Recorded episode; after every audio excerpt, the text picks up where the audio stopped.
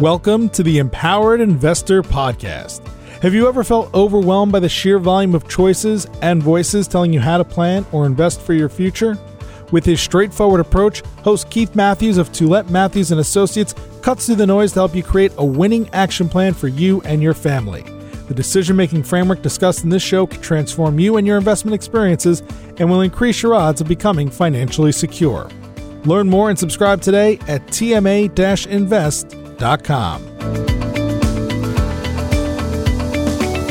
Welcome to the Empowered Investor. My name is Keith Matthews, and I'm joined by my co host, Ruben Antoine. Welcome, Ruben. Hi, Keith. Thank you. So, listen, today we've got a unique twist. We're departing from some of our more traditional content, which was up to now focused on portfolio management and pure financial planning. We're moving into family law. Family law is critical in wealth management. There's so many moving parts and there's so much to know about. What we've decided is to set up three shows which will uniquely review and discuss content around the division of assets and the separation of assets. So, Ruben, why would we do a show like this? Well, like you said, I think it's a very important aspect of wealth management because uh, when you think about it, this show can be very relevant for people entering into a serious relationship, people about to get married, or people who, who have kids that are about to get married so that they can understand the basis around what happened if and when something were to happen on, in that relationship and there are some assets that were built. So it's really relevant for this group, but also for people who were in the long term relationship and unfortunately are going through a difficult period and maybe are entering into a separation or divorce process. So I think sometimes people are asking themselves what is going to happen to the assets that were built, the house and all the investment account, if there is a divorce or a separation. And in Canada, Canadian law is divided into two components. We have the civil code in Quebec and we have common law for the rest of Canada. We have clients and listeners across the country.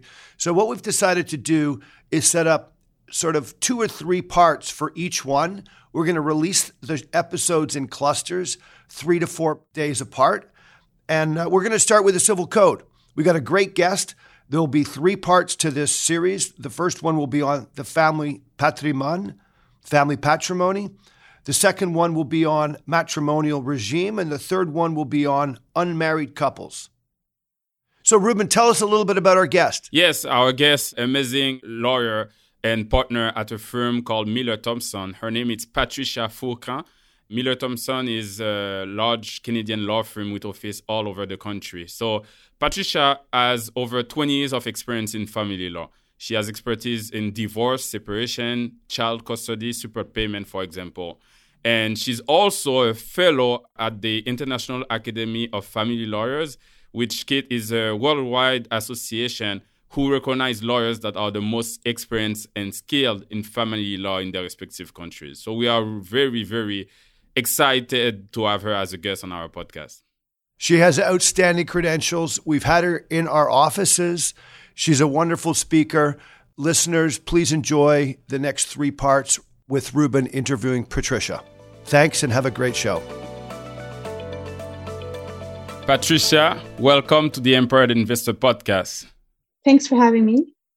Patricia, in the introduction, we already give a bit of details about you, but could you please tell me, tell us in your own words, what do you do exactly? How would you describe your role to someone who has no knowledge of what you do? I'm a family law attorney. I practice in terms of divorce, separation, custody disputes, but we also accompany people in the context of their marriage. We do marriage contracts, what Americans call prenups, but in Quebec law, we call it matrimonial contracts. So we help people prepare and draft and negotiate those contracts in view of their marriage. And we also work closely with tax lawyers and estate planners in terms of asset protection to make sure that the dimension of family law and the consequences of the application of family law on a person's asset is taken into consideration in corporate organizations, in uh, tax structures that could be put in place, and in terms also of estate fees. Wow, this is a very exciting uh, topic, actually, and we are very happy to be covering that on this podcast because uh, we often get questions from our clients. You know, questions like, "Do you divide investment accounts or asset in case of divorce?" So I know that there is a lot to cover. Like, for example, in Quebec, there are different categories that the asset can fall under, and those categories will determine how they are divided in case of a separation. So we will cover, if I can call it the first category, family patrimony, in this first portion of the podcast. And in the second part, we'll go into the details of the other category. So let's start from the basic. If a couple get divorced in Quebec, how does the family asset get divided? Can you explain to us the basic rules and also, uh, you know, what falls under that first category, basically?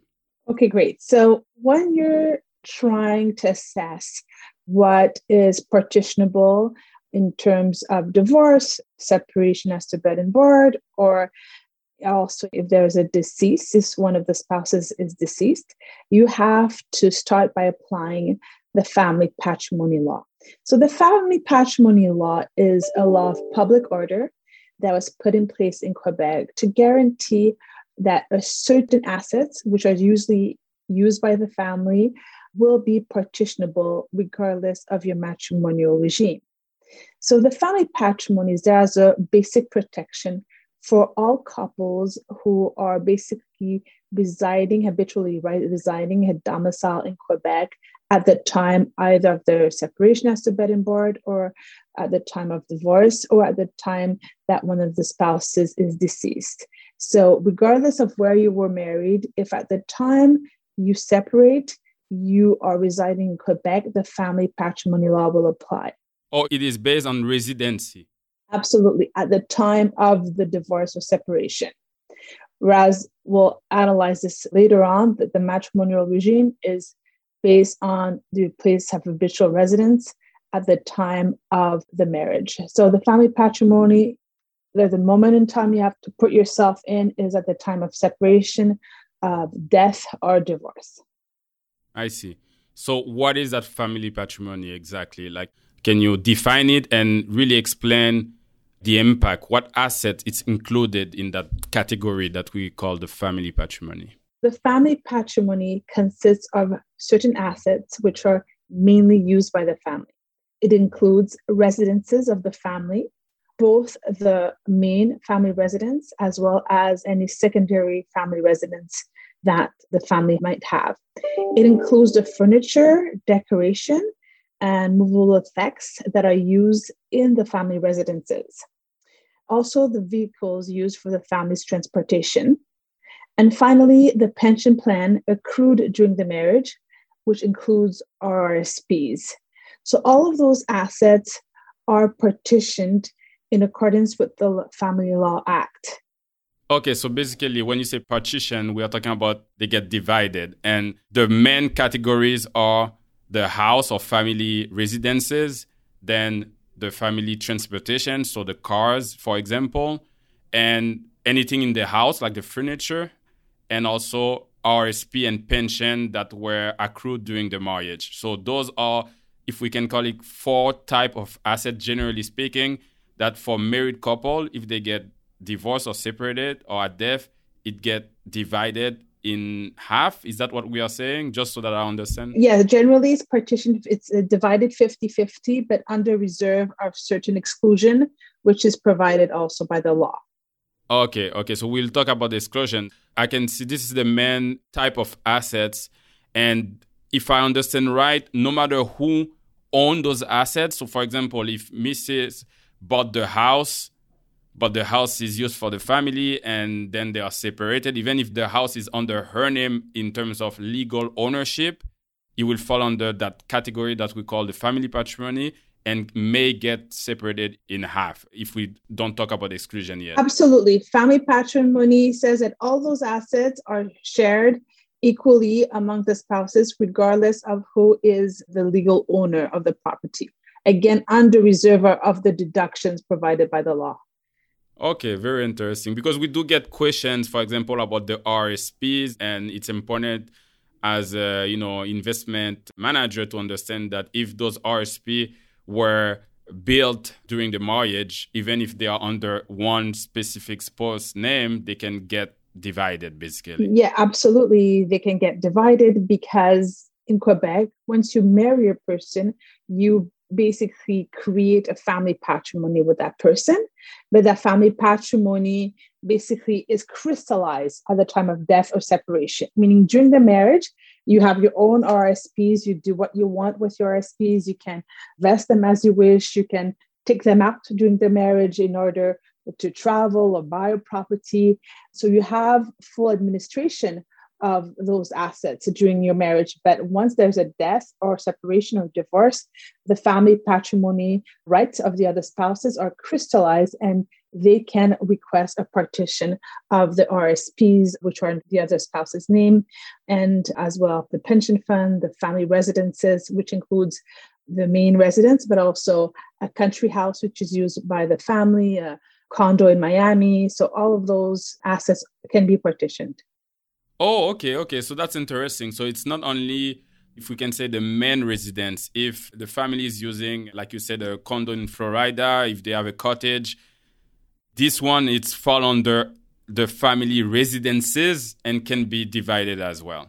Absolutely. If you one of the spouses or both spouses are owners of a condo or country house that they use for the family, it is a secondary residence, therefore it is also partitioned. So what happens if you know many people they have a condo that they will only use one month during the winter time or two, but the rest of the year that condo is rented. So if we can say it's not really for the family for doing 10 months or, you know, nine months in a year. So will that have uh, any implication? Well, if the family uses it for one month a year, it is considered a secondary residence. Oh, wow. Okay. It's the same thing for cars. You know, the jurisprudence is clear. Some people will say, well, this car is a collection car. It's not really a car used daily for the family. yeah. But if from time to time uh, it happens that maybe once a month or twice a month, you and your spouse have gone to your country house with this collection car well, falls in the family patrimony. So if you want the condo, let's say in Florida, to be considered a rental property and not a family residence, then it's better that it not be used by the family. And if for that one month a year you want to go to Florida, then you rent an apartment. yeah, I've heard story. You're talking about the car. I've heard a story where they said if someone used the collection car to simply go and buy something at the grocery for the family, it can be uh, questions that this car is thus part of the family patrimony. Is that true? Like, can you use that to say that that car is part of the family patrimony? Well, if you went to the store with your wife or one of your children, yes, it would be part of the family patrimony. Absolutely. Uh, that's amazing.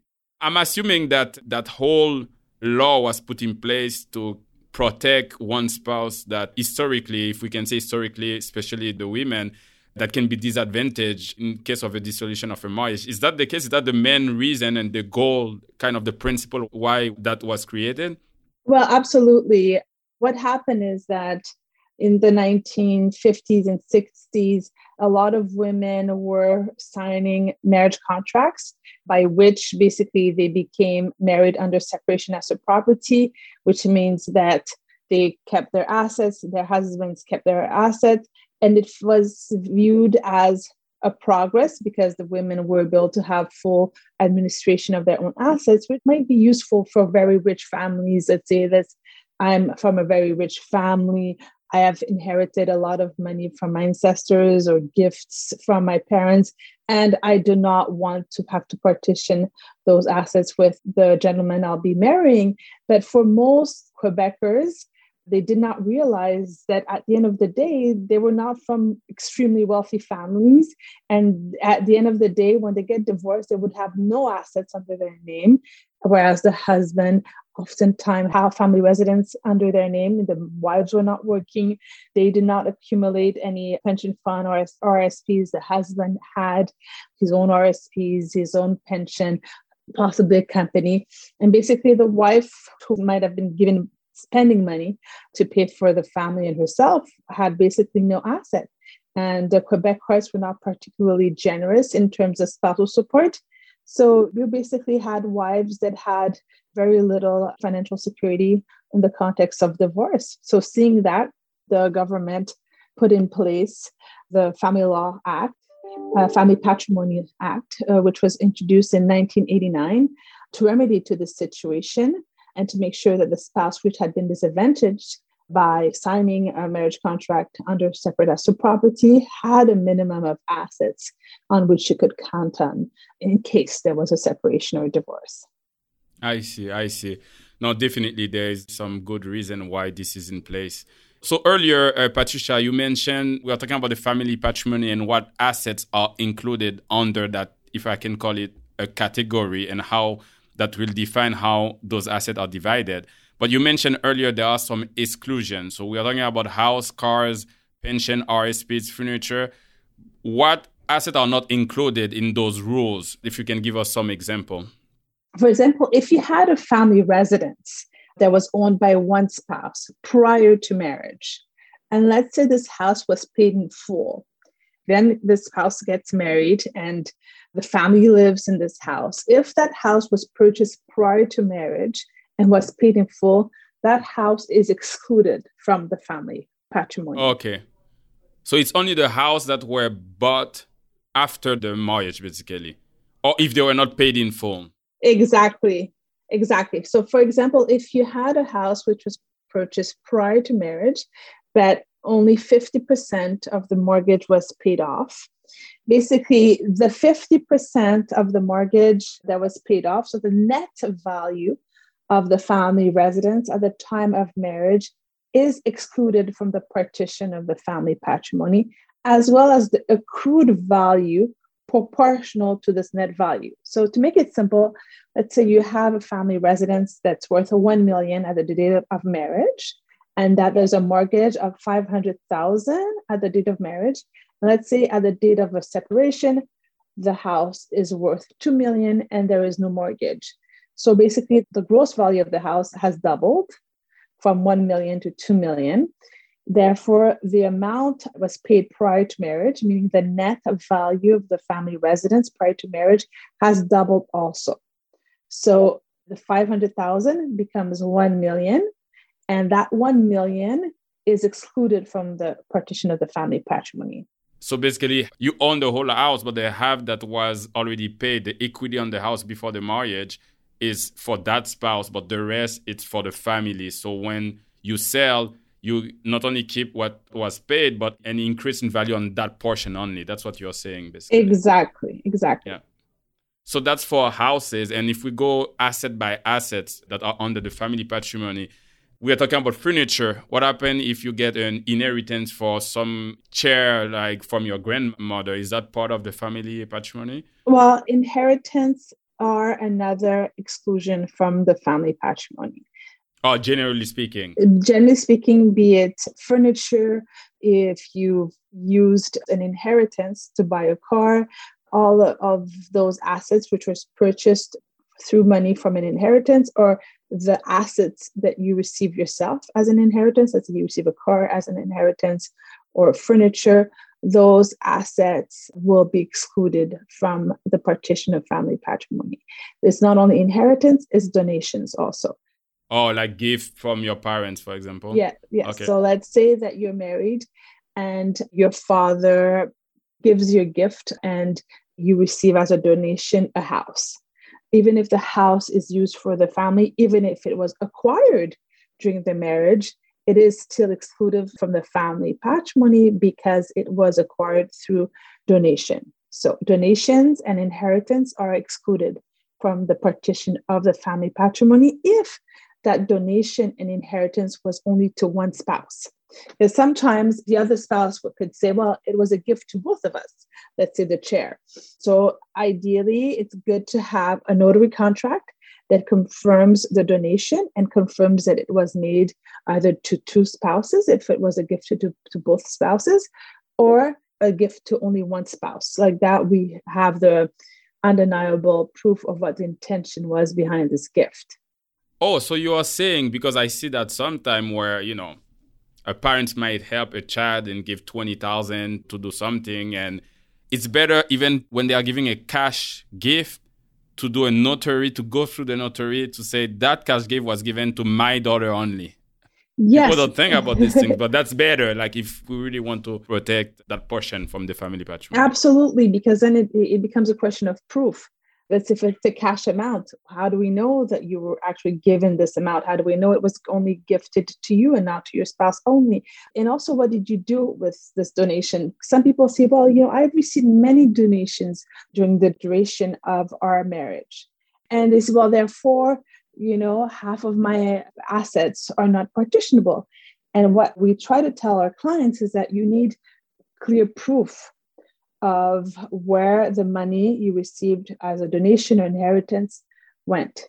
So it is important to try to have a paper trail and also not to commingle assets or money that were provided to you by donation and inheritance with basically money that you earned through your work during the marriage. Like that, it's easier to make the proof of what is included and what is excluded from the family patrimony. Wow. Let's say you get a, a gift of uh, a $100,000, and with that money, you're going to do renovations in your house or you're going to buy a car. It is better to put it in a separate bank account to make sure that we know that we can follow what you did with this money and whatever purchases you made with this money that was basically related to an asset of the family patrimony, make sure that this asset can be deducted from the partition. Patricia, between me and you, most people don't do that. So when people do get divorced, it must be quite a work for you guys to figure out with your clients to kind of go and investigate and find, you know, proofs and the trail I'm sure you you may have situation where it's uh, I would not say a nightmare, but it's a lot of work to try to see where the money went, right? Absolutely, and that's why you know we like to be there for people when they're living, going through a separation or, or divorce. But we really, really like it when they, we're able to have consultation with clients before they get married.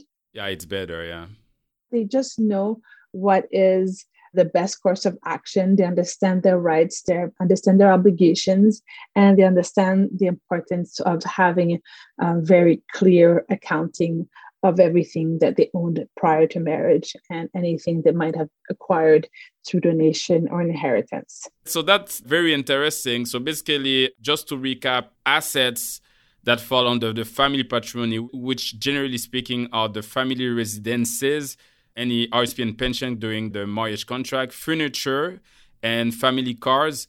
No matter who owns those assets, unless they are a gift or an inheritance, they tend to fall on the family patrimony, meaning that they can be divided if there is a separation, no matter who owns those assets. So that's the first category, if we can call it, which is the family patrimony, which we wanted to cover in the first section of the podcast. The second section is what happened to all other assets. So if someone have cash at bank or TFSAs or shares of company that didn't come from an inheritance, what happened to those other assets? So that's what we're gonna cover in the second section of the podcast. So uh, thanks a lot, Patricia, for sharing your expertise, and I will see you in the next part of this podcast on family law. Thank you so much, Ruben. You've been listening to the Empowered Investor Podcast, hosted by Keith Matthews. Please visit tma invest.com to subscribe to this podcast, learn more about how his firm helps Canadian investors, or to request a complimentary copy of The Empowered Investor. Investments and investing strategies should be evaluated based on your own objectives. Listeners of this podcast should use their best judgment and consult a financial expert prior to making any investment decisions based on the information found in this podcast.